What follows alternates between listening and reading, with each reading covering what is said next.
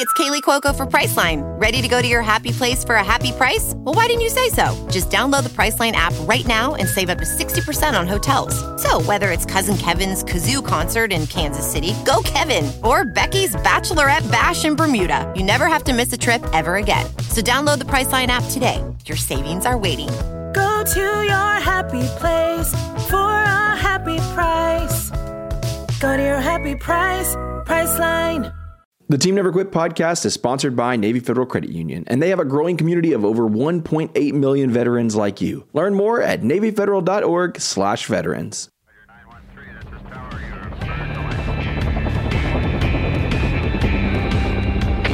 Team Never Quit. Team Never Quit. Team Never Quit Radio. All right, everybody, welcome back to the TNQ podcast. I'm your host, Marcus Luttrell. Every week, it's my job to fire you up, to ignite the legend inside of you, and to push you to your greatness. Join me every week as I take you into my briefing room with some of the most hard charging people on the planet. They're going to show you how to embrace the suck of life, teach you the values of working your ass off, and charge through whatever life throws at you. This is the Team Never Quit podcast. So buckle up, Buttercup.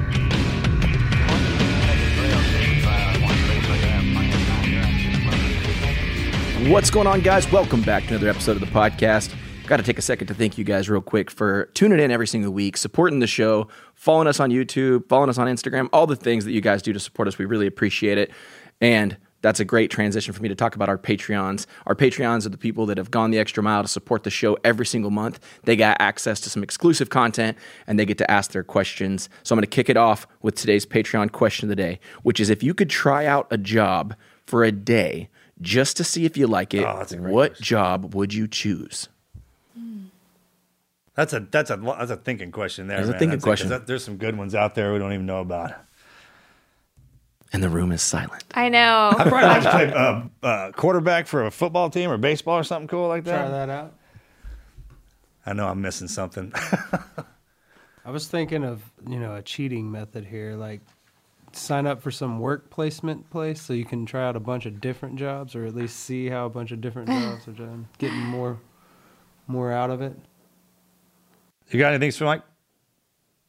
Say that. You got anything for this? What job? Ah, that's a tough one, man. I don't know. I don't know. Hunter, do you got one? That is a Uh, is it too uh, too basic to go Navy SEAL For one day. for a For day? one day, it's for the a day? best job in the world. A day.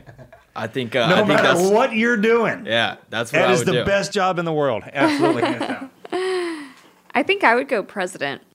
Ooh, Pope A lot of Pope. information. Yeah, I don't know if I want that responsibility. for a day. One day I'll I get would in trouble. do it. Yeah, if that I kind could of just power. do it for a day, I would want to be president. What can I do in a day? What can I do in a day? That's not this. What can't I? do? Yeah, right. What kind of trouble can I get into in a day? right on. Yeah, that's all I got, man. There's so many. There's just so many careers out there that Yeah. I'll see online, and I'm like, I didn't even know that job existed. I think it'd be fun to be Mike Rowe for a day yes. because Yeah. Mike Rowe, dirty jobs. dirty jobs. He just gets into it. You Yeah. know, all the different, all the different things. Mike Rowe. There's another Mike. what the heck? We've The- had a lot of mics, like la- in the Yeah, last. so we can't wait to couple hear what you have to say, brother. They've all been badasses. We have some mics coming up. We have lots of mics. Yeah, the Mike theme is strong right now at Team Never Quit. Mm-hmm. So, if you are Mike and you're a good candidate for the show, let us know. All right, yeah. we got a spot for you. high bar. That's high bar. right. Starting the Team Always Mike podcast. Yeah, that's right. Man. All right. Well, that's a great Patreon question. It's a thinker for sure. Make sure to continue that conversation over on our Patreon, patreon.com slash team never quit. Let us know what you guys think. What job would you like to try for a day if you have the Answer it, chance? babe? That's an athlete. Oh, an athlete. Yeah, Yeah, athlete. yeah, yeah. Okay. A yeah. flight attendant would also be, I think, a fun job for a Oh day. gosh. Professional no. golfer, maybe. I like to be that every day, actually. All that travel, That's not bad. That's a good one. I'm about it. There's so many things. All right, Yeah, 'cause you, patreon.com. just, you just went overseas with that. You know, that just opens up a whole new window. That's right. It's a whole new world. All right. All right, got a great guest in store for you guys. Mike McCastle is a Navy veteran, performance coach, elite athlete, air traffic controller, and for the last 15 years, Mike Castle, Mike McCastle, I can just blend all that together. McCastle has been on a mission to show others what they are fully capable of being, from coaching world-renowned athletes and explorers to putting his philosophy and training methods to personal practice in service of a greater purpose. Welcome to the show, Mike. Thank you. Thank you so much for having me. It's an honor to be here. I, I just want to, when we start to back this up, I, I see what you're capable of. That's the best part about it. And it's also the hardest thing to explain to people. Like looking at you now, where you're at and, and where you come from are two different places. So I always like to back it up a little bit and, and tell, tell us about that, man. How, how did this all start? Yeah, where'd you come sure. from? Give us a little background on your growing up. Well, uh, so I grew up. Uh, I grew up in a small town just south of Chicago, called Kankakee, Illinois. If any of you are familiar with uh, with the area, really small. I, I basically grew up in a in a cornfield out there. My mother was a uh, first generation immigrant from the Philippines. My father was uh, born and raised in Louisiana, and uh, I grew up there in uh, in in Kankakee, Where Illinois. at in basically- Louisiana? Baton Rouge. Oh. 'Cause I'm married into a Cajun family, bro. So you, I, I, y'all, we're probably related. If I'm married, all of the freaking Cajuns are related. I'm not kidding. Yeah, we are. Uh, yeah, I wouldn't be surprised. I wouldn't be surprised. I, I So you're a a lot of family out there. Filipino Cajun splice. Never heard it worded like that, but I'll go with it. That's an awesome combination. I mean, the ones we got running around here are an amazing bunch. yeah, Hunter just graduated from LSU. Yeah, our oldest one. They, Baton I married yeah. into the a whole tiger den. I mean, they all go there, bro. It's amazing. Yeah.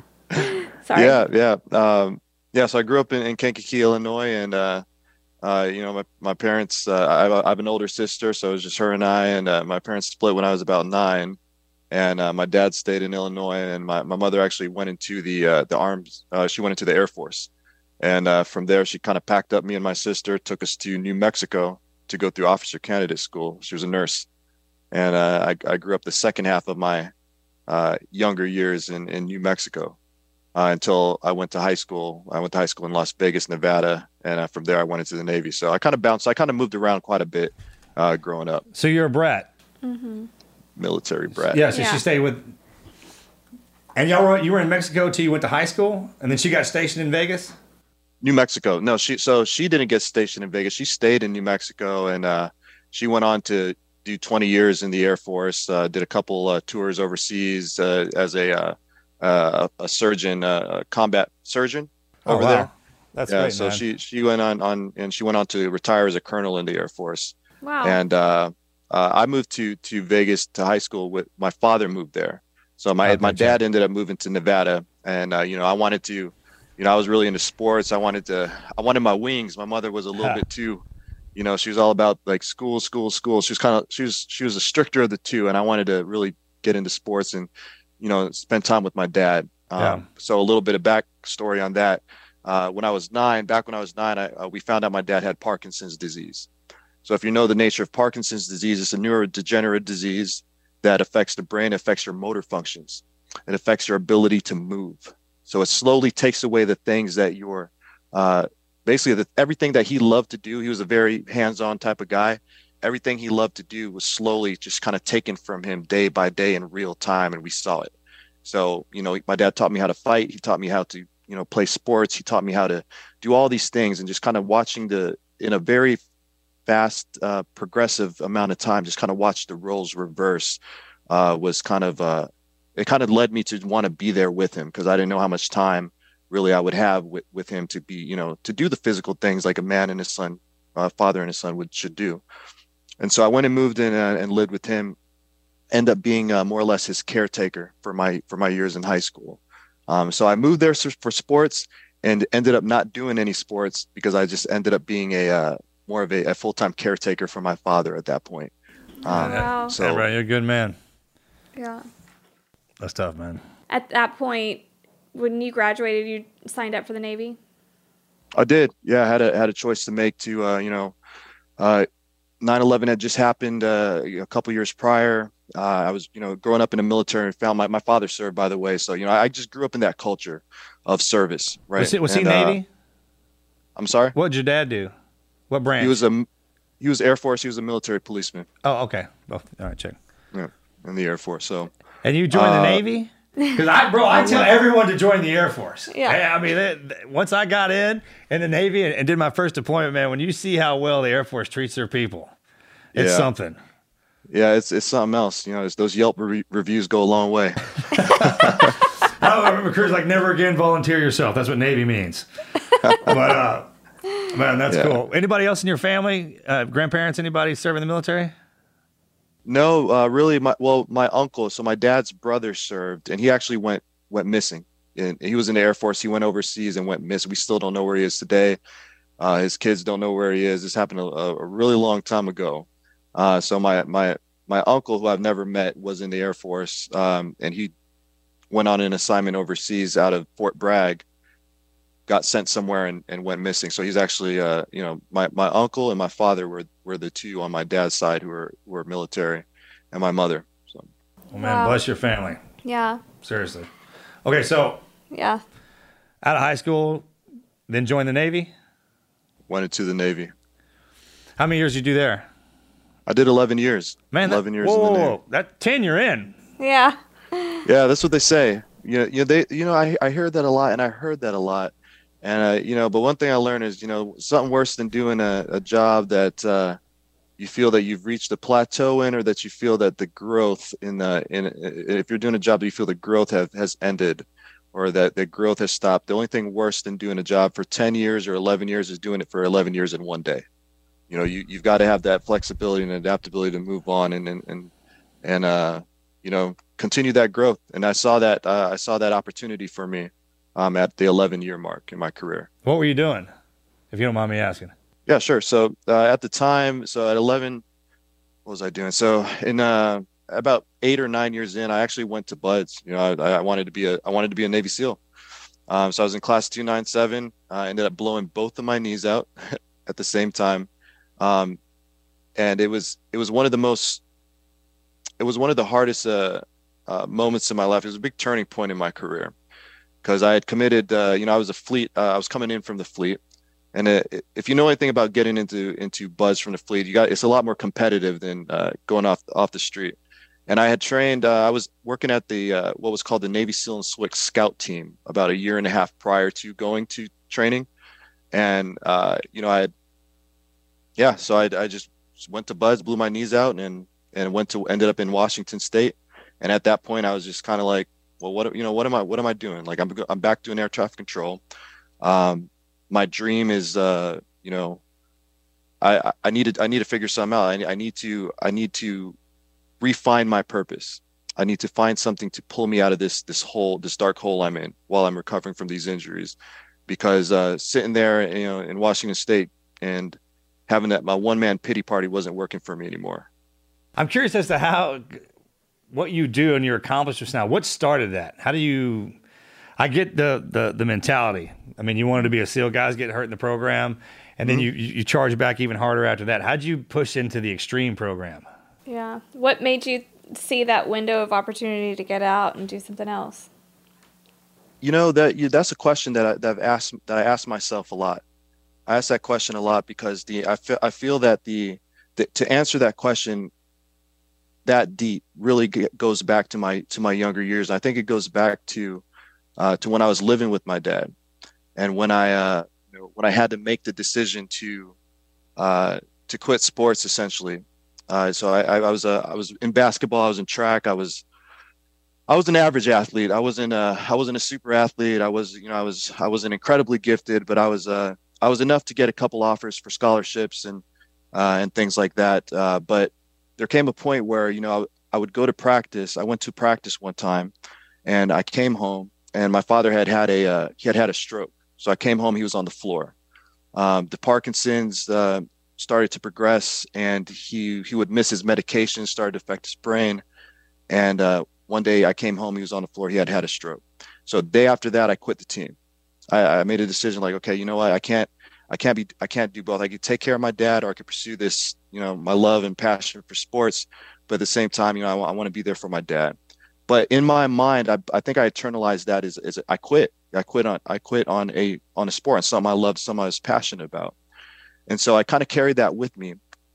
And there's something about, uh, you know, looking at yourself in the mirror. There's something about knowing that deep inside that you quit something and you know you could put on a, you could put on a, a lot of different masks. You could put on a, a lot of different uh, you can fool yourself uh, or you can fool other people but you can't you can never fool yourself And the second part of that is when I left for the military, you know, I left during a time where my father was, you know, he was already in stage four Parkinson's. So his motor function was almost completely diminished. Uh, his, his steps were small. He was, he was always falling. His, the shaking, the tremors, uh, Parkinson's is characterized by uh, the tremor, tremoring of the hands. Um, and I remember going to the bank with him and, and just seeing his, the, seeing that he couldn't even sign his own checks anymore, you know, and seeing the frustrated man, man just trying to sign his checks to pay, you know, pay rent or pay the bills. He couldn't even do that anymore without help or assistance. And um, then here I am wanting to leave him and go and, and, you know, pursue my own path in life, go into the military and serve a, what I felt was a cause greater than myself. Um, really, really uh, pulled pulled hard part of me because I did feel like a part of me was, you know, he encouraged me to go. He encouraged me to find purpose in life. He encouraged me to leave, but at the same time, I didn't really see that for myself. I felt kind of felt like I was leaving him. I carried carried that guilt with me throughout my uh, young adult life. And so then, you know, here I am. Uh, you know, well, I'm not a quitter. You know, I know that I'm I'm I, I've pushed myself physically before. I've been through tough things before. Let me let me go through. You know, I'm doing a job that's very demanding on my mind. You know, air traffic control is one of the most stressful jobs on the planet. Um, it's very mentally engaging, mentally challenging, and I wanted I wanted to see how far I was willing.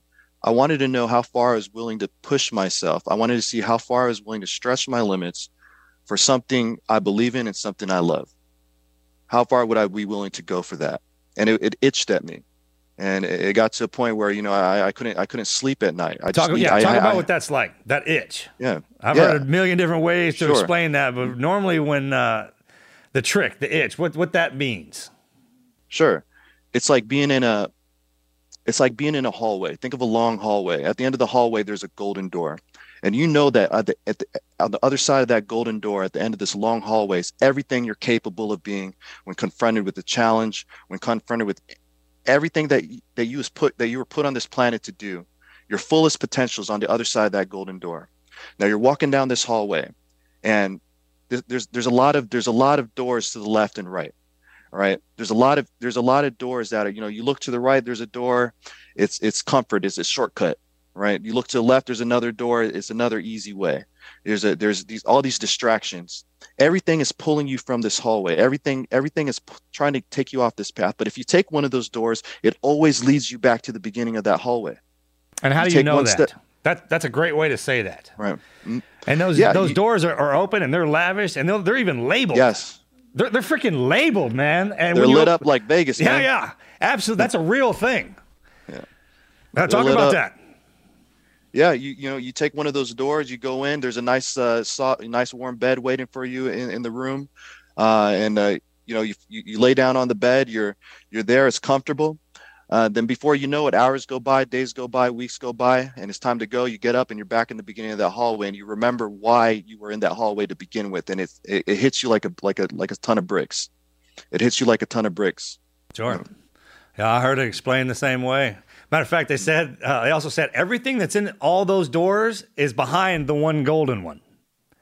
But when you peel them off, each individual, they they're in there. You can go in there. Some of them are good, and but you get worn out with it. Eventually, you get pushed back into the hallway because your ultimate de- destination is at the end.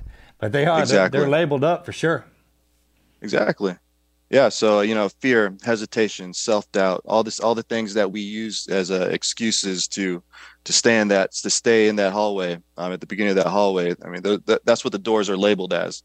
You know, relationships, things that you think, you know, distractions, uh, things that things that just pull you away from your purpose. I mean, that, th- those are what's behind those other doors. But I, my mind, my I, I wanted to see. I needed to know what was on the side on the on the other side of that golden door everything all the lessons my dad my father instilled in me was pushing me towards that golden door you know when i was when i was a kid when i was growing up in kankakee uh, i wasn't very i wasn't really very active as far as like sports with other kids but my father would take me out fishing he taught me how to fish he would take me on the banks of the kankakee river and while i was out with him he would tell me these stories he would tell me a lot of stories that would go over my head. It was a lot of uh, a lot of legends and myths. Of, uh, you know, he would talk to me a lot about Stoic philosophy, uh, Greek mythology. He would Oh, tell I me mean, that- stories that's a father. Mm-hmm. Hey, that's Right. not a dad. That's a father. He's a real. And they're, they're, they're completely different. Mm-hmm. They're not, Yeah. That's right, because you don't get that till till later in life. Normally, after they're gone. Yep. 100%. And it's true. I, I didn't get it until after, you know, till later, to where he couldn't really uh, vocalize those stories to me anymore.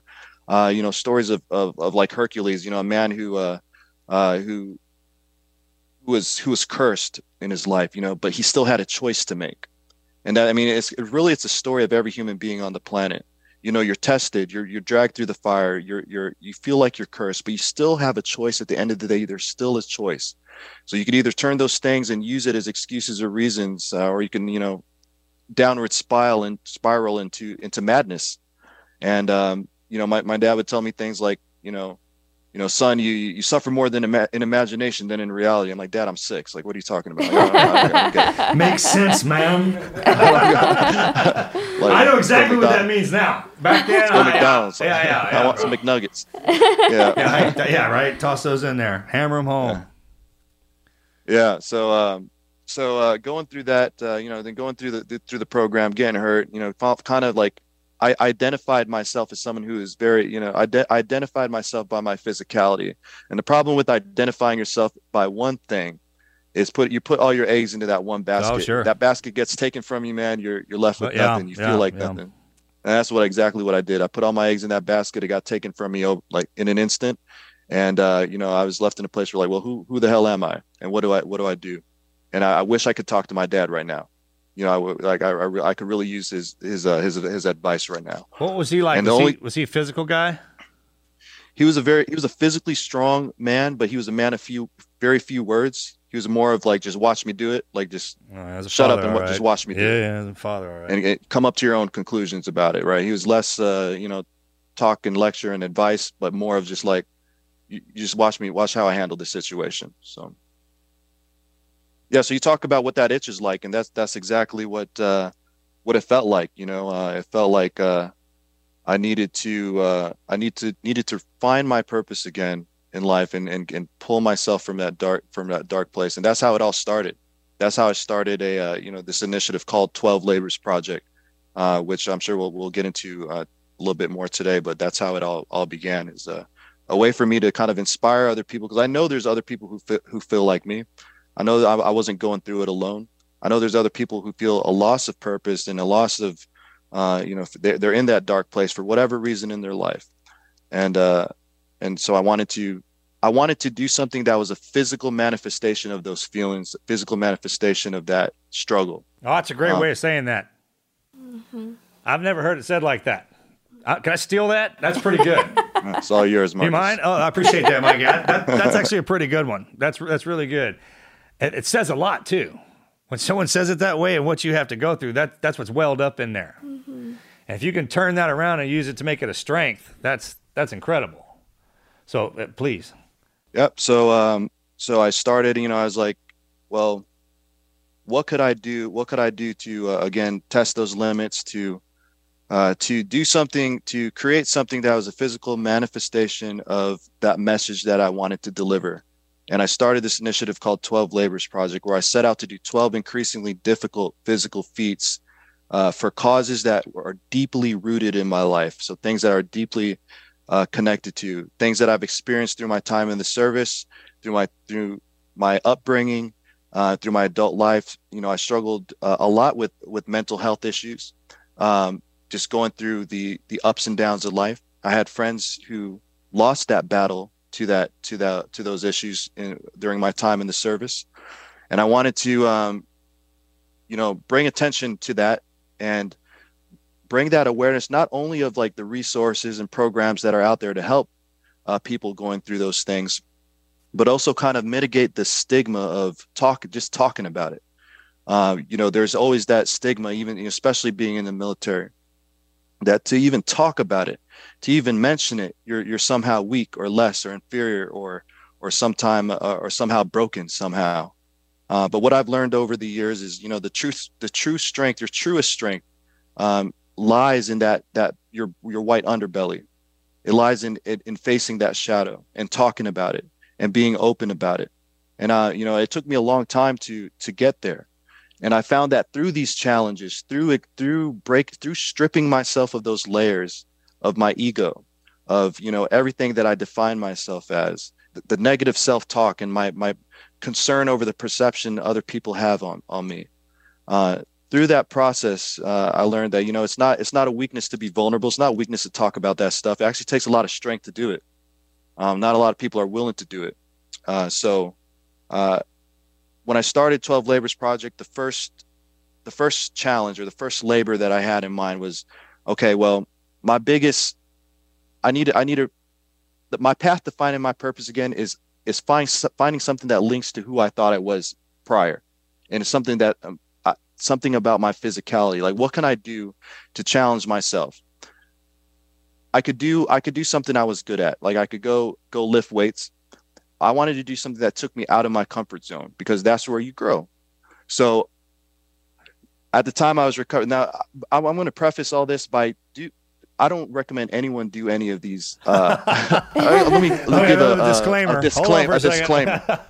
disclaimer is like uh, this is how I choose to to express my individual purpose in my life, and all of these labors that I do are I, I mitigate as much risk as I can. I do the research. I I I know my body. I know I know you know the range of what I'm capable of doing, and I do everything I can to mitigate the risk. And with that said, there is still a lot of risk still involved with it. But you know, you find your purpose in life. It it it, requires risk.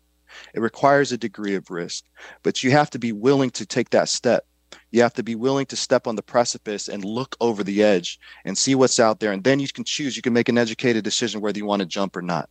So I, I, I do those things in great detail, and I, and I develop a very intimate connection to these challenges that I do, and I I, I very I very much obsess over over these challenges to the point where I I, I look at every single detail. It's not something that I just go into recklessly, and um, because I don't give a shit about the records, I don't care about what what comes after it.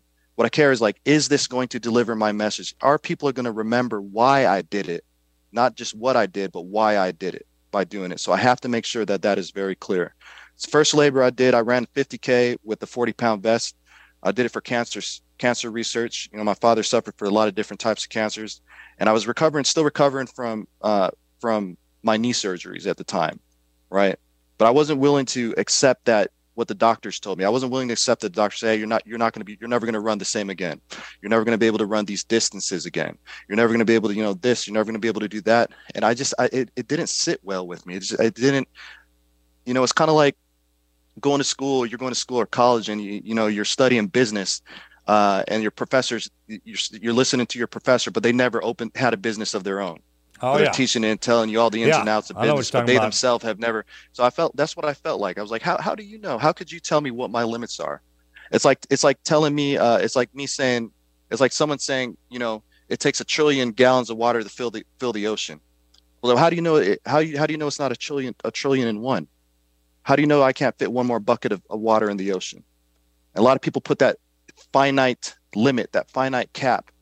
And my whole question, my whole purpose is like, well, can you do one more? Can I put one more bucket in the ocean? Well, how do you know if I can or can't? And a lot of times people shoot themselves in the foot by listening to the perception and limits that other people put on them. And I wasn't willing to do that. So oh, yeah. I, I That's did where you get 50 tack- everything. Mm-hmm. Exactly. Most every, if not a personal weak, because there's a difference between your burden you get strapped with in life and then stuff, uh, and then what you encounter. Most of that Sure. stuff, just like we were talking about with that golden door. It's like, man, when you're walking down the hallway, there's people coming in and out of those doors. I mean, you're not alone. And if you look over and go, hey man, instead of just minding your own business and going and going in there yourself, be like, hey, what was back back back there? And whatever they tell you is what you're going in there with, armed with, good, bad, or indifferent. 100%.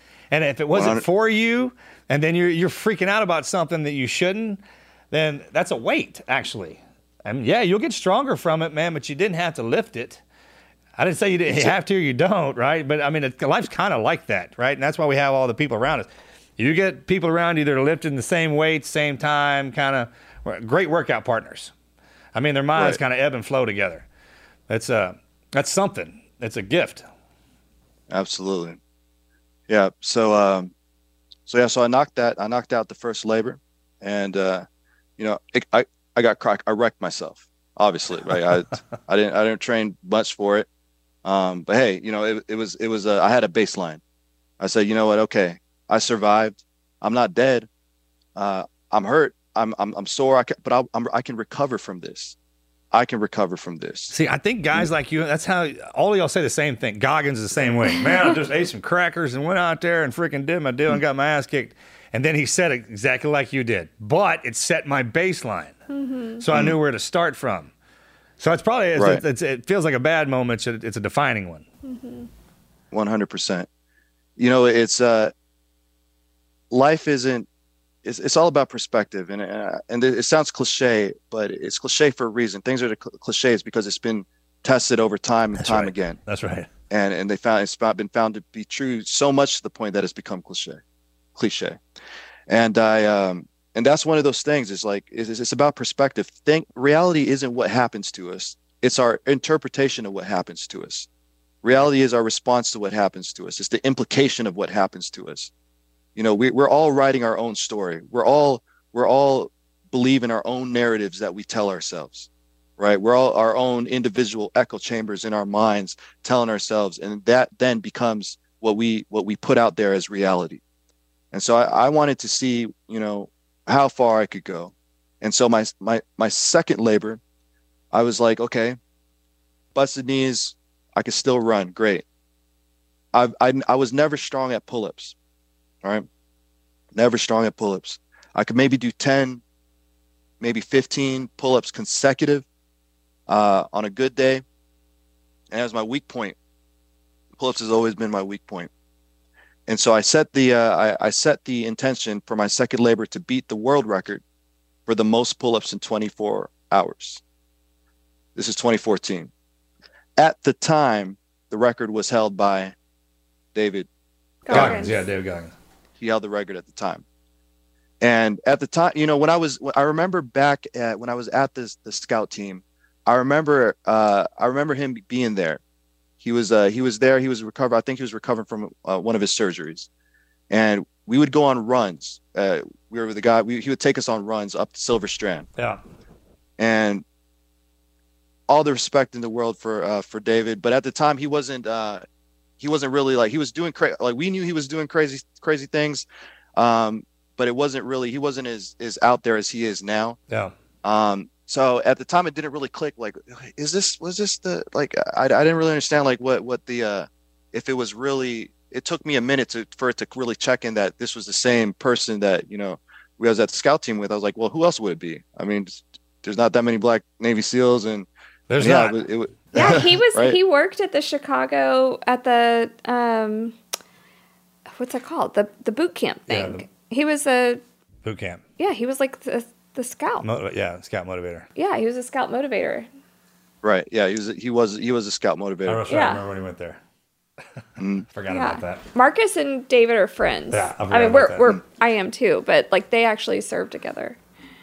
Yeah. Yeah, Sorry. All right, so, So, the, uh, all right, the pull up thing is that you go because you're right. That's hard for everybody. That's pulling your Right. weight in the upper direction. 15's a lot. I mean, that, that's Sure. a lot for anybody. That number, Right. truly is. So when you're going for the world record to, to, to set that, how do you even start? I mean, do you just walk up to the bar and be, like, I'm gonna do one and then drop back down and go back up? I, I'm I'm curious because I try always try to get better at my pull ups. Yeah, and if you're Mm. right. doing So that, yeah, the I'm pull up, you know, you talk about doing if you want to do more pull ups, you got to do volume. You got to increase the volume of pull ups you do. Now, it's a it's there's volume and then there's intensity. So it's not going out and just crushing yourself, going all out and, and killing yourself in one set. A lot of people think they need to do that. They think they need to go out, max out, uh, you know, do one set, max out. But the problem with doing one set, max out, is you crush yourself in one set. The next set you do, you you can't do as many as you did in the first set. If I take if I do less reps in more sets, I get more volume in a day than just crushing myself in the first two sets. So that's what I had to do. Again, I had to check my ego at the door and make a plan to not every set is going to take me to failure, but I'm going to do more sets in the day. And that's how you de- uh, increase the volume over days and weeks. And then that will then, uh, you know, compound into hours, uh, be, being able to do more pull ups in hours and minutes.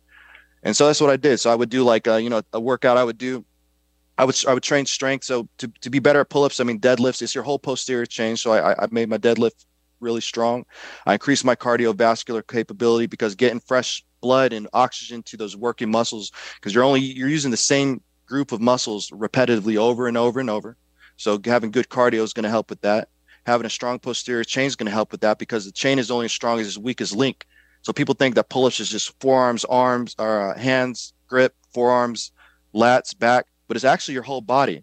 Because if you have a weak, if you have weak legs, if you have a weak core, like that chain is is weak in those areas, your other area parts of your body are to have to compensate. Because again, there's only two points of contact, and it just cha- it, it trickles down in that chain.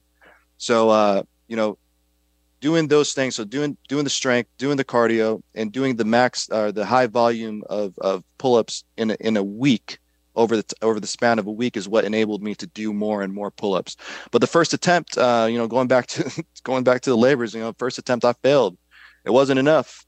Um, the record at the time was four thousand and thirty, and uh, I remember uh, that day at 2,200, uh, around 2,200 pull-ups, uh, my hands started to rip. They started to rip because the the bar that I, uh, the mobile bar that I had out there was moving right? So again, two points of contact and there's constant friction because it wasn't stable. I didn't have enough sandbags to Oh. hold the, the bar in place. My hands started to rip, forearm started to rip, biceps started to rip. I'm, I'm sure you heard a story when David talks about it. You know, I start I started to have a lot of the same uh, injuries that he sustained uh, at around 2,200 pull-ups. So I remembered though, uh, it was a public event, and it was in Oak Harbor, Washington, and there, was a sign-up sheet where people can come and put money in the donation box, and they could they could sign a uh, uh, they can commit to donating certain amounts of money uh, to that was based on the number of reps I was doing. There's a big screen next to my my pull-up station. You can see the number of reps I was doing. There's a pull-up counter, and then there was the donation box where people could like, okay, I'm going to commit to this amount of money if you can if you could get to this mark. Right. And so people would come out throughout the day. It was pretty cool because Patriot Guard guys came out there. It was, it was a good. Oh, those guys are great. good, uh, yeah, the guard. yeah, great. yeah, they came and supported, and it was a really, it was a very, very touching. I was honored for them to come out there. Anyway, 2,200 pull-ups, everything started going to shit. Uh, my piece started to look like uh, Irish whiskey, um, and it's not blood. A lot of people think that it, you know you start pissing blood. It's not blood. It's actually you know your your body's breaking down muscle at such a fast rate Yeah. that your your your kidneys can't process it. And, and for you, you know, science, you know, heads out there, your rhabdomyolysis Rhabdomyolysis, is actual- man. It looks like Yep. Coca-Cola. Coca-Cola. Coca-Cola. that sweet, that sweet Southern tea. oh, all right. So what's that like? I'm just curious, man. What's your body feeling like? Because you know Well, the training. I mean, I, the training that we go through when there's beat downs and Mm. people can't when we when like when guys like I, uh, say that they're like, all right, what does that mean? And I'm like, just what you're saying. Your body starts to break down. I mean, like you go so hard and so fast, and you- you're you're going. It's an intensity that it, the body starts to shut down on the inside. What what are you feeling like when you're at 2,000? What's that like? All right, you uh, you feel you go it, it, waves. I mean, it's waves. Okay. So you you start go through waves of uh, intense, uh, very intense pain, followed by waves of kind of like uh, your body's trying to. Uh, you get hit with the wave of pain, and your body tries to then mask the pain. Endorphin it? because it, it's accepted the fact that okay, this is just what we're doing. Yeah. and it, we can't continue your body's all about efficiency so in order to maintain this this efficient movement pattern it can't it cannot maintain an efficient movement pattern through a great degree of pain so it releases the chemicals to kind of mask that or numb it enough to you to get another few steps in Yeah. or feet in or reps in but then the pain comes back in a wave and it hits you. And then the again the wave comes back okay well we're gonna we're gonna let enable this, the body to do a few more to get to where he's going because it just accepted that this is for survival this is just what we need to do at this point in time. We cannot stop so it, it is people ask if i slept during the record like your body won't let you sleep you don't sleep Yeah. you know you you don't your body has accepted the fate it, it accepted it, it's it's locked in on the golden door there are no i mean the the doors to left and right actually become less than few uh, it, it's a great way of filtering the doors actually because the only doors that remain are the strong are the, Hell the strongest oh, distractions Yeah. And your body Right. focuses on that. It's like, oh, it doesn't care. It's- It's like, that, yeah, that's exactly. what, once you tell it that, that, and that's why those Uh-huh. are different. That's absolutely right. That does happen. yeah it's a, it's a very it. efficient way it- it's efficient way of trimming the fat Absolute- you know things that you thought were important things you thought that were just distraction Hell no. those things go away That quick. and you find out yeah you find out real quick what what are your real what your real demons are Yeah. And uh, so uh, yeah, so 2002, I did a thousand more pull-ups. Everything started going bad. I, I was able to do a thousand more pull-ups. I stopped at 3,202. Ended up uh, in the hospital for a few days uh, with rhabdomyolysis and uh, you know torn forearms, bicep, and uh, and uh, torn up hands. And I remember sitting there in the hospital bed, and I, you know, I'm, I see the screen. The local news was covering it, and uh, you know, USA Today had gotten word of it too. And you know, the headline they didn't care about the the, the charity I was doing it for. They didn't care about the you know the, how the media they, they they media likes drama. They like to focus some a lot of times on the negative. And there's just the headline was you know sailor in hospital after pull up attempt you know, hospitalized, you know, sailor hospitalized after pull up attempt. That was that was the big that was the headline. Yeah. And I was sitting there, you know, I was like, well, this sucks. You know, again, I put my eggs, all my eggs in that one basket. I was like, this is, feels really familiar right now. Um, and I remember the conversations I had with my dad on the riverbanks. And I remember the things he would tell me. And I remember, you know, Hercules, you know, even, you know, he, he, he was driven to madness by one of the gods to the point where he murdered his whole family.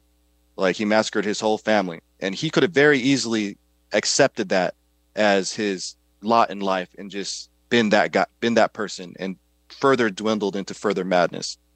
Um, but he made a choice to still go out and take himself further and further away from that and to find his purpose. So I had a choice to make in that uh, in that hospital hospital bed. Like, what am I gonna? Well, what do I do now? You have two choices. You So it came to you. it- I, I was going to ask you that. It came to you while you were laying there from another one. Yeah. that sounds crazy. Yeah. But that's when it Yeah. shows up. That's what you do That's when it too. shows I, I do that too. That's, that's why I'm asking. Yeah. I was like, that it shows up while you're actually laying there having Yeah. your ass whipped from something else. Yeah. One hundred percent. Okay, I was just 100%. making sure I wasn't crazy. I was like, Mikey, back me up on this, man. That that's when that goes down, right? Yeah, it's a very convenient conversation to have. so with yourself when convenient. it, when you're. It's very. It's a very easy conversation. You get to get a, get a bunch of people to agree with you. Oh, Right? Yeah. dude, so Yeah. He did that. It that makes sense. after- It makes sense. It just Yeah. makes sense. uh, yeah. everything. Your yeah, brain is like, yeah, this is it. This is a. I, I know what'll put a. I know what'll put a cork in this right now. That's awesome, We're gonna have this conversation right now. That's hilarious. and uh and so uh but when i was laying there this kid uh, had came in and you know this young kid he was actually awaiting a, a surgery um, uh, to have his uh, he was awaiting transfer from that hospital uh, regional hospital i was in to a bigger hospital to uh to have surgery to he needed like a, a kidney transplant. I can't remember quite what the the surgery was but it was like a life saving surgery. Yeah. but they they brought this kid into the room. He's like hey you know what? Uh, i just want to shake your hand and I was in there having, you know, playing the world's smallest violin, having a one man pity party. I didn't want to talk to nobody. I didn't want. I didn't want to even want to talk to this kid. And I was, uh, I was angry that they let someone in in my room. But they let this, they rolled this kid into my room. He's like, I just want to shake shake your hand. I just want to tell you that, you know, um, that is amazing. I I never thought anybody would would do something that that extreme for the cause I was doing it for for I was raising awareness for wounded vets and, and, you know like that why would you do that for something that's I'm so inspired the kid was so inspired. So there I was sitting there I was like man here I am at my lowest point and you know here I am I feel like you know playing a one man pity party and here I am at what I felt like was like a rock bottom moment for me but yet someone was still watching like I could I still had power to to inspire this kid at my lowest point, I could still the, the next words out of my mouth could to, could um, inspire this kid or it could break him down even further. And Hell, that, that's, and that's crazy. when everyone's watching. Yeah. everyone's watching. That's you when never know. everyone is watching. Yeah. Absolutely. So I was like, wow. It didn't matter. He didn't care that I didn't break the record. He didn't care that I didn't. right. you Yeah, know, didn't care at all. didn't care at all. And here I was just so fixated on that, uh, on a on a you know, on a silly record, and fixated on uh, uh, you know tunnel vision, and made it making it all about me. And uh, it really, uh, you know, when you step out of the box and really look at the the big picture, man, it, it's uh, you never know who's watching and who can who you can still impact. You can still make a difference, even at your lowest point. You can still make a difference. You can still lift somebody up. Oh yeah. And uh, that that hit me. That was an epiphany. So uh, after that, you know, four months later, you know, I, I recovered from that, and I was like, you know what, I'm, uh, in in in a time like that, you have two choices to make. You could either accept things the way they are. You could either accept it, or you can make it change. You could change it, accept it or change it. That- that's really at the end of the day, you got two choice two choices. So I chose to change uh, to change it. I chose to uh, take all these excuses for why I couldn't beat the record and why I I sucked and uh, turn them into reasons to come back and come come back stronger and beat the record. So I, I put it out there that you know I would I would come back and reattempt the record a year later, and I would do it with a 30 pound pack on my back to show that you can not only come back after failure, but you can come back stronger after failure. And the pack of the weight of the pack also represented that burden we talked about earlier that we carry, and that we it's a self-imposed burden, but it's a burden that not a lot of people have the luxury of taking off. You know, I had the luxury to stop doing pull-ups at, at, at any time. I had the luxury to get off that bar, get in my car, and go home. A lot of people carry that weight, that burden for the for their whole lives, and a lot of times that bird that weight crushes them, and they never recover from it. They lose the battle. So the fact that I had the luxury, I had I had a choice to make, um, was really enough for me to come back and try to beat that record again. And and a year later, I did beat the record. Uh, at the time uh, when I beat it, it had been beaten twice already since Goggins had it, and uh, I had beat the record with 5,804 pull-ups uh, while wearing a 30-pound pack. Before I came back and and beat that record, I performed my third labor. So when I beat the record, it actually wasn't a labor. It was just me coming back to show myself and other people that I can, I, you know, I, it was a personal thing for me. Uh, but before I, I, came back and beat that record in December of that year, 2014. So the first attempt was July. and December, I was training for my third labor. I was going to flip a 250 pound truck tire for the distance of a half marathon, 13 miles straight. And I wanted to do it again to bring uh, raise some money for a, uh, a charitable fund uh, for uh, wounded vets. Wounded vets a friend of mine had just lost, had just you know committed suicide, lost the battle. He was in the army, and I wanted to uh, to bring a uh, raise some money for his family, and also the the charity that I was doing it for.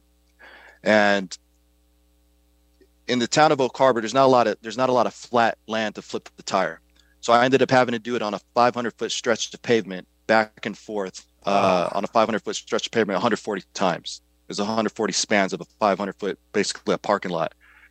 And I finished that labor in in uh, in, in 10 hours. In 10 hours. The night before I did that labor, I got a call from my sister. And this is what I'm talking about. Those doors, man. Those doors come. Those doors open up. Those doors to the left and right open up at the most critical times. And one big door opened up for me the night before I did this third labor. I got a call from my sister said, "Hey, you know what, Dad, Dad's died that my, my father had passed away. Mm. And so again, you always got a choice. And my my father, you know, my father always said, "You suffer more in imagination than in reality." Seneca. And um, you know, I had a choice to make. I could either, you know, accept the situation. A lot of people would understand if I postponed the labor. A lot of people would get it. A lot of people agree with me. Why would you continue on? You, you know, your father just passed away. You know, but my dad that's not that's not the man that my dad raised me to be he told me he always t- told me to finish what i started and if you're going to do it go all the way if you're going to do it if you're going to choose to do it you go all in and so i woke up the next morning um, i put it in a box everything that everything that i was supposed to be feeling everything that i was supposed to be you know going through at that time what people expected me to be i just put it in a box and i and i I, I remember standing there. It was cold. It was wet. It was raining. Um, and once I started to flip that tire, uh, you know, the first few flips were heavy for more for not just physically heavy. There's just he- it was they were just heavy. But as I began to flip that tire over and over, and actually an old uh, Vietnam vet actually uh, I was flipping a tire and he walks up to me. He's like, "You know that thing rolls, right?" right? And then he went on his way. That's wisdom right there. Appreciate you. Yeah, he walked and, right up uh, on you. and uh, yeah, so um, after that, uh, you know, you could, I, I, hey, bro, did you get that tattooed somewhere or a shirt or something? I mean, you I dropped should. a couple of good one-liners already that were yeah, just absolutely amazing. And by the way, if you don't turn all your labors into a, they call it the Hercules. Yeah. You, you, I mean, that's what I keep thinking about every time because yeah. how people do the races and, and everything that oh, we have okay. down here now. I mean, as far as challenges, because you've already qualified it, you yeah. got it done, right? Like call so it, like yeah, actually make it make it the Hercules. It's like if you want to, if yeah. you think you're a Hercules, you have to do this. Yeah. I mean, I'll refer back to the disclaimer in the beginning.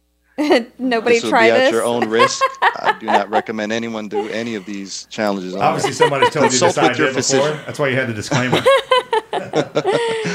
uh, yeah. So uh, third labor, that's 2014. Yeah, uh, third labor knocked out, and then I came back in 2015, and uh, I wanted to I wanted to do a, a labor to bring awareness for Parkinson's disease. Again, each each each labor has a the message has the the physical aspect has to do with the message. So people with Parkinson's, I remember my father just wanting to hold on to those things that he loved in life, and I just felt him losing that grip of it every single day.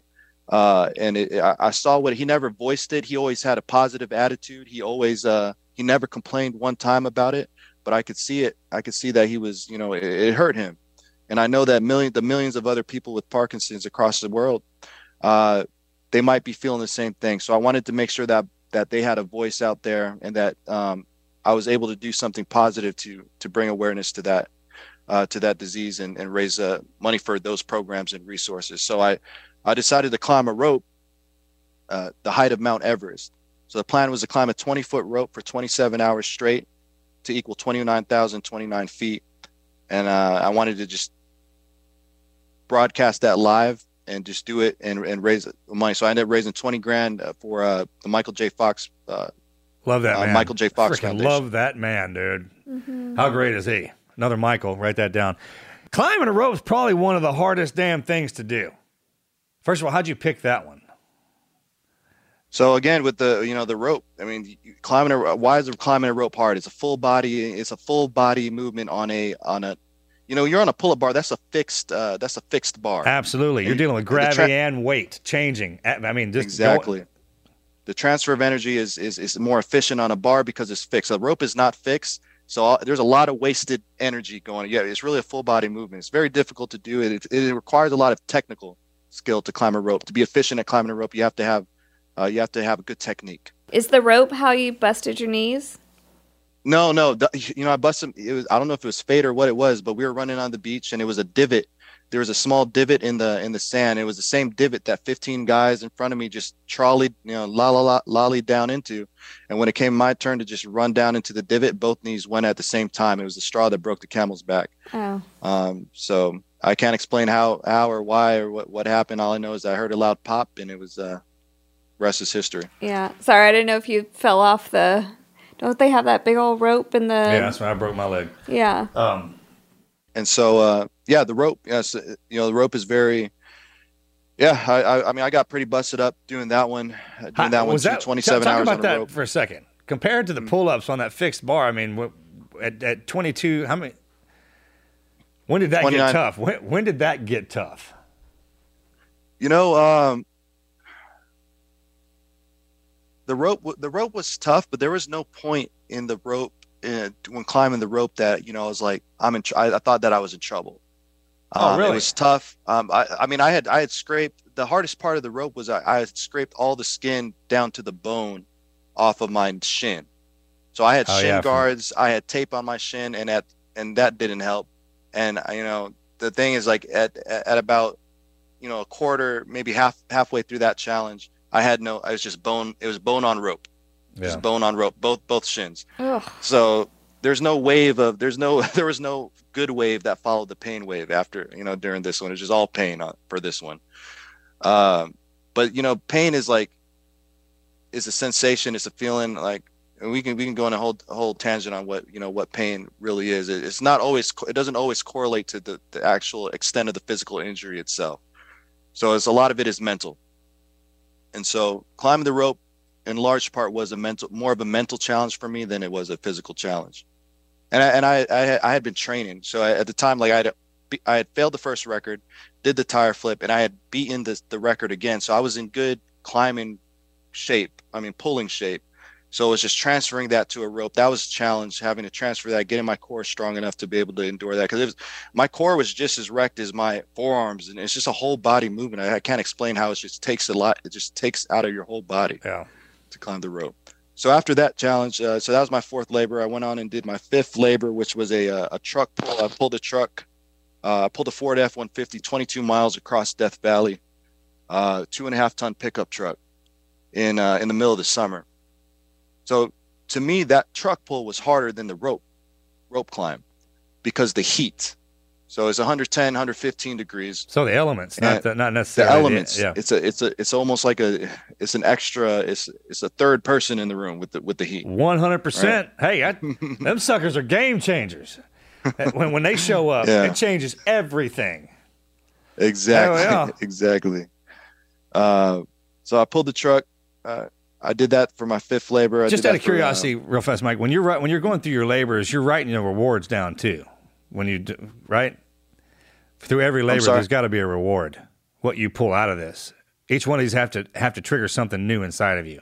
Whether you realize that or not, it's like every time a lady has a baby, there's a there's a new Right. uh, goes through that labor. There's a reward for that, and something you don't even know. And it also Right. grows. Each Right. one of these environments that you throw yourself into triggers something inside of you and Sure. then life itself will show you what that is. I'm just curious as to do you I, talking about your labors? I keep thinking about the rewards that come after an ass whipping. Like, do you recognize your You- rewards? You you pass that knowledge on too. Absolutely. Well, you got to come back and re- I mean, like the, the we're all the heroes of our own story, right? You go through the crucible, you come back and you share the lessons learned, and I'm sure you can relate to this, Marcus. But the reward for for com- going through a crucible is the next crucible. The reward for the complete finishing a labor is the next labor. The reward for finishing your challenge is the next challenge. That's the reward. Yeah, it's like a game. It's- that's, it's- yeah, it's the- of- yeah, that's right. Next level up, an, an upgrade yeah, to the it's next level. it's a it's a gift. It's a gift. Yeah. You you you survived one of the hardest things that it, it tested you up to that point, and you're still standing.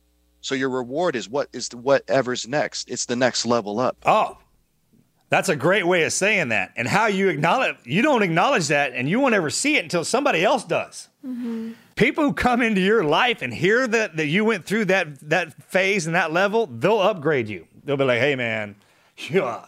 It changes you in front of them when they hear 100% you've in done real something time. like that. In, in absolute time, mm-hmm. you can see it on their face.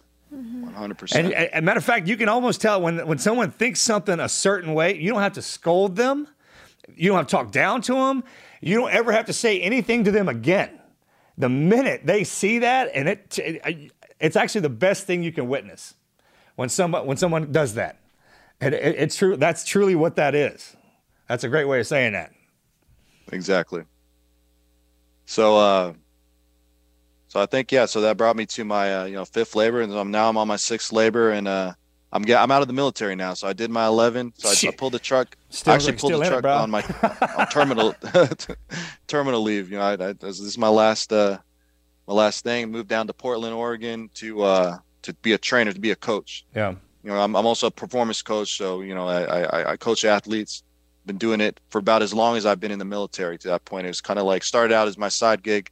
Higher, higher and higher caliber caliber athletes started coming, uh, reaching out to me to train, and it just kind of evolved from there. So at the point, the time I got out of the military, I had already been working with you know uh, uh, teams in the government, uh, teams you know mil- other military teams, um, high high level athletes, and I was sharpening my tool set in that arena in preparation for the transition out of out of the military to go do that full time. And that's what I did. So I moved down to uh, to Oregon to to pursue that full time. Started planning my seventh labor, sorry, my sixth labor. Sixth labor was uh, you know, uh, I I ran uh, decided to run 20 miles uh, every day for 100 100 consecutive days. I wanted to. You know, a lot of people at the time, uh, you know, the internet's undefeated, and I- I'm victim. I'm I, I'm a, I'm victim to it too. But you know, you start Right, seeing yeah, the comments. right. You know, That's they right. you can only ignore so much. And you know, I, I was like, people were saying, well, you know, what do something.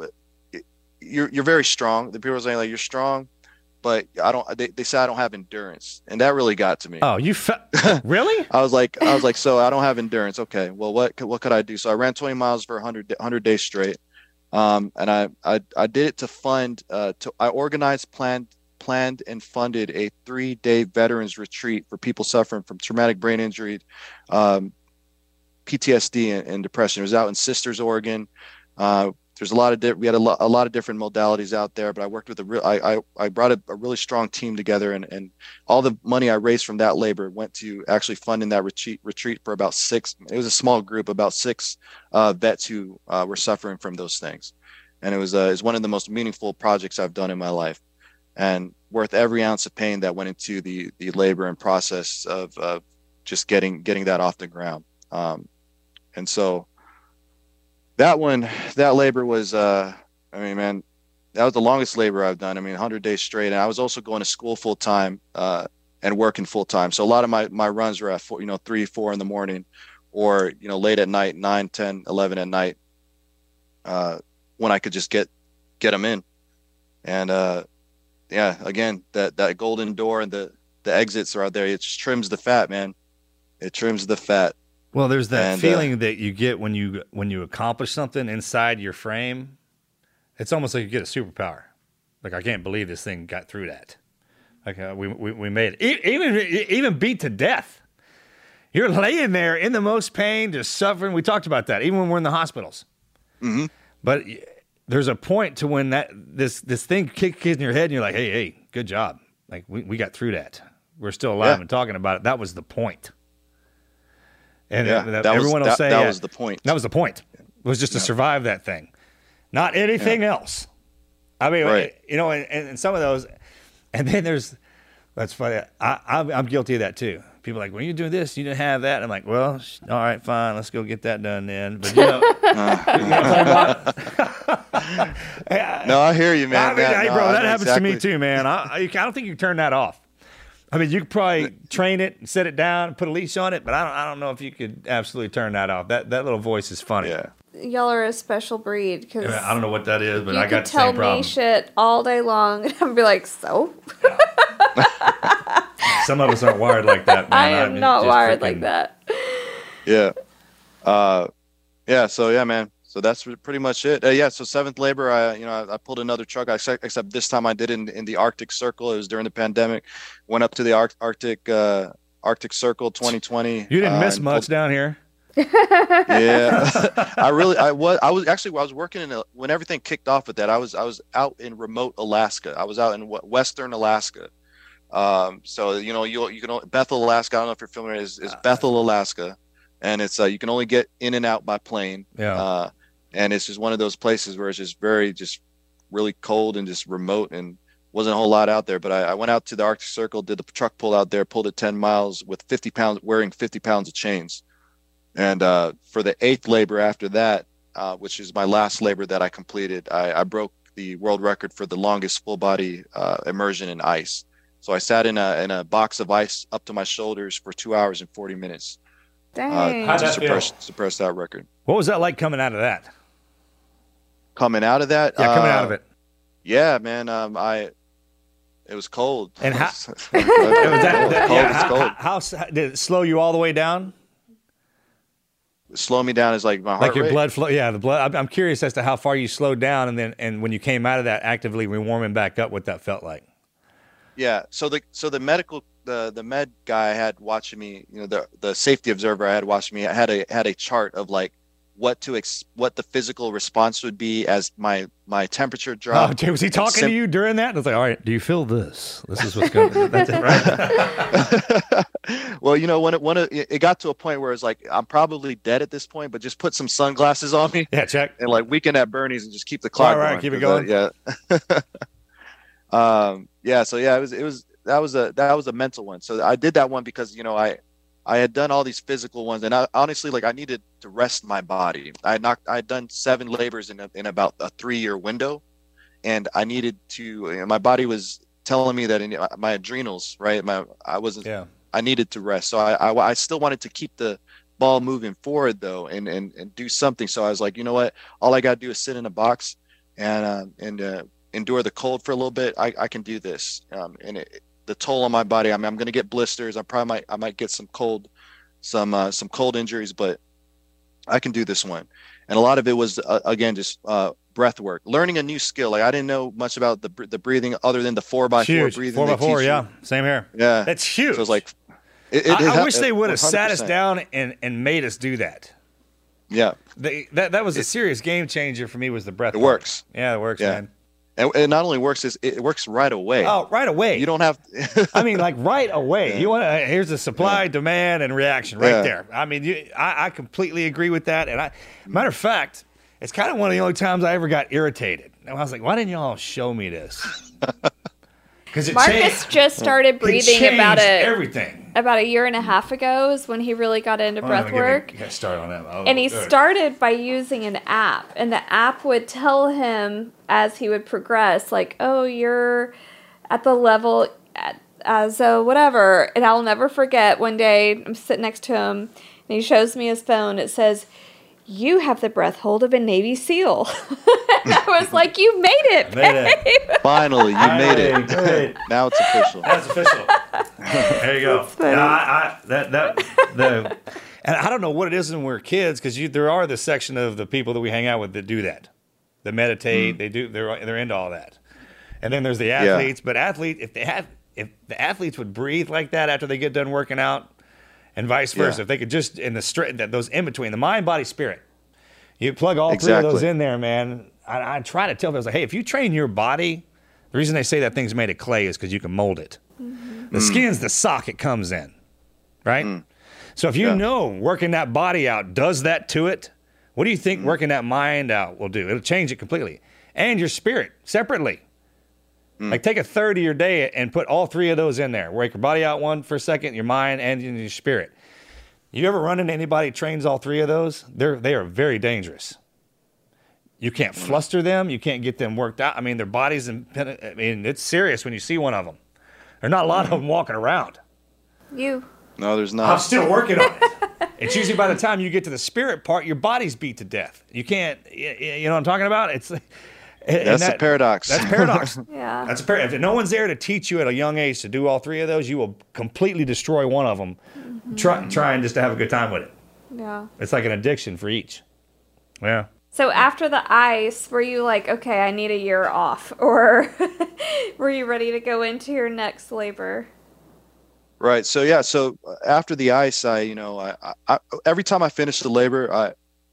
I, I'm always looking to the next one because again, the reward for me, the reward is that like I, I get excited for the next. Uh, I don't spend too much time thinking about, you know, I, I don't care too much about the records. Records will be broken for the re- for the rest of history time. And I look at the impact that it that it has. I really follow that and see what you know how how can I leverage this accomplishment in a way that impacts other people. I look for ways to leverage, whether speak, whether I can speak about it, whether I can, uh, you know, tell this story to someone who needs to hear it, even if it's just one person that needs to hear it.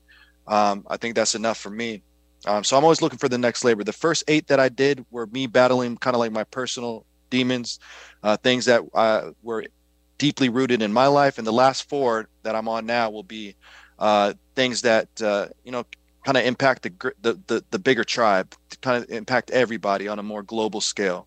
So, I mean, for my next labor, so for my ninth labor, so I might as well, I, I guess I'll announce it here since uh, and this will be the first time I'm announcing this uh, my Oh, ninth okay. labor, Come on so now, I, I might up? as well do it. Do it now if we're gonna we're gonna talk about it because I'm sure that the, the one of the questions is gonna be what's what's next. Yeah. Yep. Uh, so what's next is, uh, you know, I plan to swim across the seven seas of the ancient world while pulling a 10 ton ship with a harness. What? All right. Pencil me So- in on one of those. I want to be there for that. That would be awesome. Yeah. Has anybody done that? No one's done that. That I know of. So name the seven seas. So you got the Adriatic Sea, you got the Black Sea, you got the Red Sea, you got the Caspian Sea, you got the Aegean Sea, you got the Mediterranean Sea, you got the Persian, uh, the Persian Gulf is was a sea in the ancient in the ancient Uh-huh. world, and you got the North Sea. Okay. Oh my gosh. When do you want to do that? The fact that he knew all of those because I was like Dead Sea, Baltic. Super impressive. None of, the- none of those were on his list. I was like, all right. I, I was like, I was just gonna say I just studied the seas with um, our son Axe uh, for his Bible class. He had to actually do a map, and so I was curious if you. Sure. Well, you know that's the, a the big one, definition man. of yeah, That's the big one. definition of seas have changed throughout history, but in the in, to, according to the ancient Greeks is which what I'm going off of. Right. How they had it in their literature, what those were the seven. But I mean, it was different for the Romans. It was different for Yeah. you know a lot of different uh, people. all right. Next. All right. After this one, we're trekking Alexander's path through through the whole from the Persian Empire. Or do the all Silk the way to Road. Alexandria in Afghanistan. Do There's- the there's- Silk Road. Yeah, the Silk Road run. Right. You said All right, I'll something. pen- that the greatest record holder of all is time. It holds all the records. I'd never heard it said like that. I'm, can I steal that one from you? Marcus is gonna be like, Absolutely. I'm gonna that take was a good one, man. these It's like the best these. record holder of all time is time. I mean, Yeah. it, eventually it'll break all the records. Right. So when do you plan on doing this? next year, next summer, Like 2023? 2023. And you know, it's uh, First of all, you've this been swimming, means obviously, more- because there's a big difference out in the ocean. Oh, seas. Oh well, yeah, ocean, same yeah, thing. sea swimming is different than, than yeah, indoor swimming for sure, one hundred percent. But you know, the you to pull a, a ten ton ship, uh, you you know, you think about those big tugboats that tug those, you know, the horsepower on those on those ships aren't, aren't really that that uh, that high. It's just consistency. It's it's perseverance. It's, it's just maintaining a Draft. a steady Yep, a steady, steady. low low gear That's right. uh, and pulling over. But time, you know, if you just stay consistent and keep that momentum and force going, you can you can you'd be surprised how much you can pull. And Well, that have applies you in a lot tried of So different- what if you start before pulling that you- sucker and it gets momentum, and, and then what? It starts pulling you? Oh, I'd man, because that's a I, I bridge on can't wait to see you try this. Uh, hold on. Have you attempted... Are we getting off topic here? Because I just got some stuff running in my head. Have like, you bro, you attempted to pull something that heavy while swimming? I, I can barely swim. Oh my god. I'm really going to be there for this. We are going. Bro. we want to be there for that. I hadn't been up in that area anyways, man. Yeah, you have to. I hope you would. I, I would. I hope you will join me. That would be a, a great honor. We will be there for that. We like to travel anyway. We love to explore, so we'll so definitely. I, I know you trained Colin O'Brady. So is Colin O'Brady going to train you for this? I'll definitely be uh, be picking his brain for uh, for a lot of the uh, you know the technique with the swimming. But you know, Colin, yeah, we talk about Colin O'Brady. I believe he was a guest uh, Yeah. on the show not too long ago. Uh, yeah, I trained him to cross. Uh, he was his first uh, guy to cross Antarctica solo, unsupported and uh, and unaided. Incredible athlete, and uh, yeah, he he. Um, I, I I threw this on, by him, and uh, you know he's 100. percent What did he say? Same reaction. Same reaction you guys. That's uh, what I you thought. guys had. Same exact reaction. You can't ask guys like us because they'll be like, oh, yeah, come on, man. You know what I mean? It sounds great. I'm like, what? Colin's like, you could do better. You can do, yeah, you go bigger. What's all you can do? He's probably the But one this that's always talking smack, right? When you get when when you're laying there, he's like, uh, what about this? You know, Colin. Colin's very. Uh, he, he thinks he's slick. Uh, He doesn't really talk smack, but he uh, he has a look. He has a smile All right. that you see. That it's a smile that kind of talks at you. I remember we were doing this event that uh, he does. It's called twenty nine zero twenty nine. He's basically you climb up and down a mountain until you know it loops up and down a mountain until you reach the height of Everest. It's Yeah. twenty nine zero twenty nine. And I was doing it with him uh, one of these years. I was really I was hurting, and uh, I remember he was like he was walking by me, and he didn't have to say anything. He just gave me that that fucking look Yeah. with a little smirk. A little fang hangs out the side, like, ah, you know, yeah. oh yeah, man. Oh my gosh, they're this great. is crazy. I love 'em, though. How did you come right. up with that that plan? That's a good one. Well, you know this this labor this this labor is is twofold. The, the it's twofold. You know, the seas are the bloodline of the world, right? And uh, a lot of the um, a lot of the, the things that we're doing in the oceans and in the seas, you know, is I've always been you know fascinated with uh, with the water. You know, even just being on the boat, being in the water, growing up in the lakes, and, and just the lands with my father growing up. And um, I wanted to to kind of uh, send a message out there, like, yeah, you know what, we need to we need to do something. We're, we're killing the we're killing the fish, killing the animals. We gotta we gotta do something about this. But the second part of the this this labor, this really is a love letter to my uh, to my son. I just had a son. Oh, congratulations. Thank you. He turns eleven. He turned eleven months this month on the twenty seventh. It'll be a year next month. And I wanted to leave something. Wait, th- Not th- just November 27th? That's our anniversary. November Yeah. 27th. Oh, yeah, congratulations. Yeah. There it is. Scorpio. Now you have to- Watch now you have So to wild- come. Yeah. Come on. What's his name? His name's Michael. There's another Michael right there down. All right, what's his middle name? What'd you Raymond. strap on this? What is it? Raymond. Michael Raymond? My, Michael Raymond. Is that, your dad's name? That's dad's name. Yeah, Yeah. that's good. Good stuff, man. Figured. Yeah. That's awesome. We were So I wanted about to, yeah, I wanted to do this one for him and uh, uh, and really dedicate this labor for for my boy.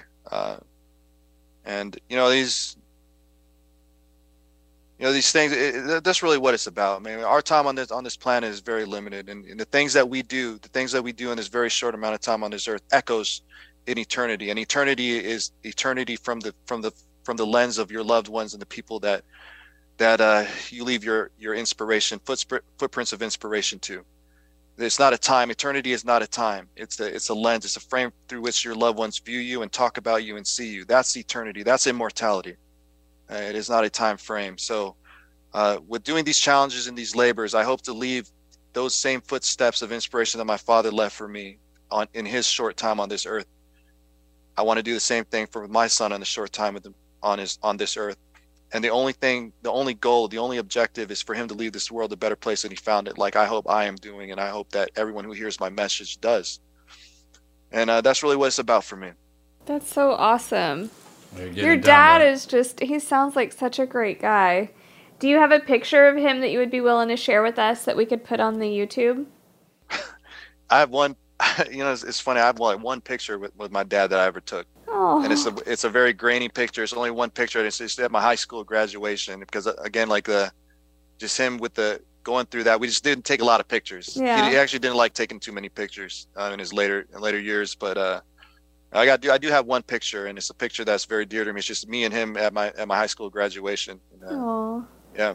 Well, if you're willing to share it, we'll put it, splice it into the YouTube that we do for your show. I'm Absolutely. saying this without asking. Yeah, no, we're always good. Always yeah, good. yeah. I think that would be If really special. saying- yeah, if I can't do it, I'll let you know when you're. Yeah. Okay. um, is your mom still around? She is. She is. She's uh, she's retired from the military. After she retired, she did another. Uh, she went into the reserves. Tired, retired out of the reserves, and during that same time, she was working at one of the VA hospitals as a head nurse there.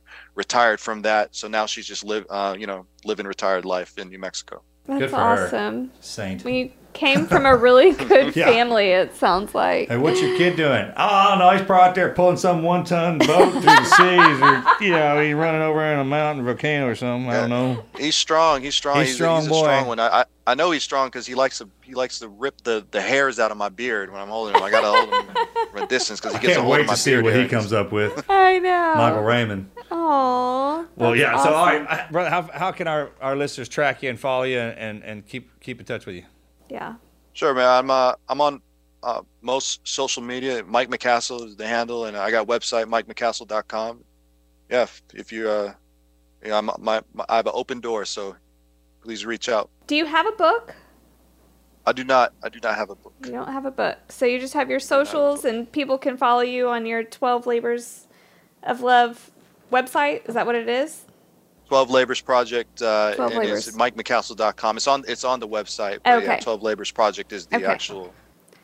Name of it. I can't wait till you finish it, man. That's the Hercules. I'm serious. We will go. We really do like to travel. I hope so. And uh, I, we hope so. will. I hope you'll be on the boat. I hope you'll be on the boat. Oh, the you don't want me on there. I'll talk more shit to you, man. I'll be throwing stuff. I'll chum the water around you just in case, just to have something show up. You know how we do it. It. I'm gonna close. I'm gonna close this door, Marcus. Hey, man, God bless you, bro. Thanks for doing it. yeah, thank you for coming on. Thank you for having me. Yeah. Y'all take care. Thank you. You too, brother. Yeah, God bless. Bye.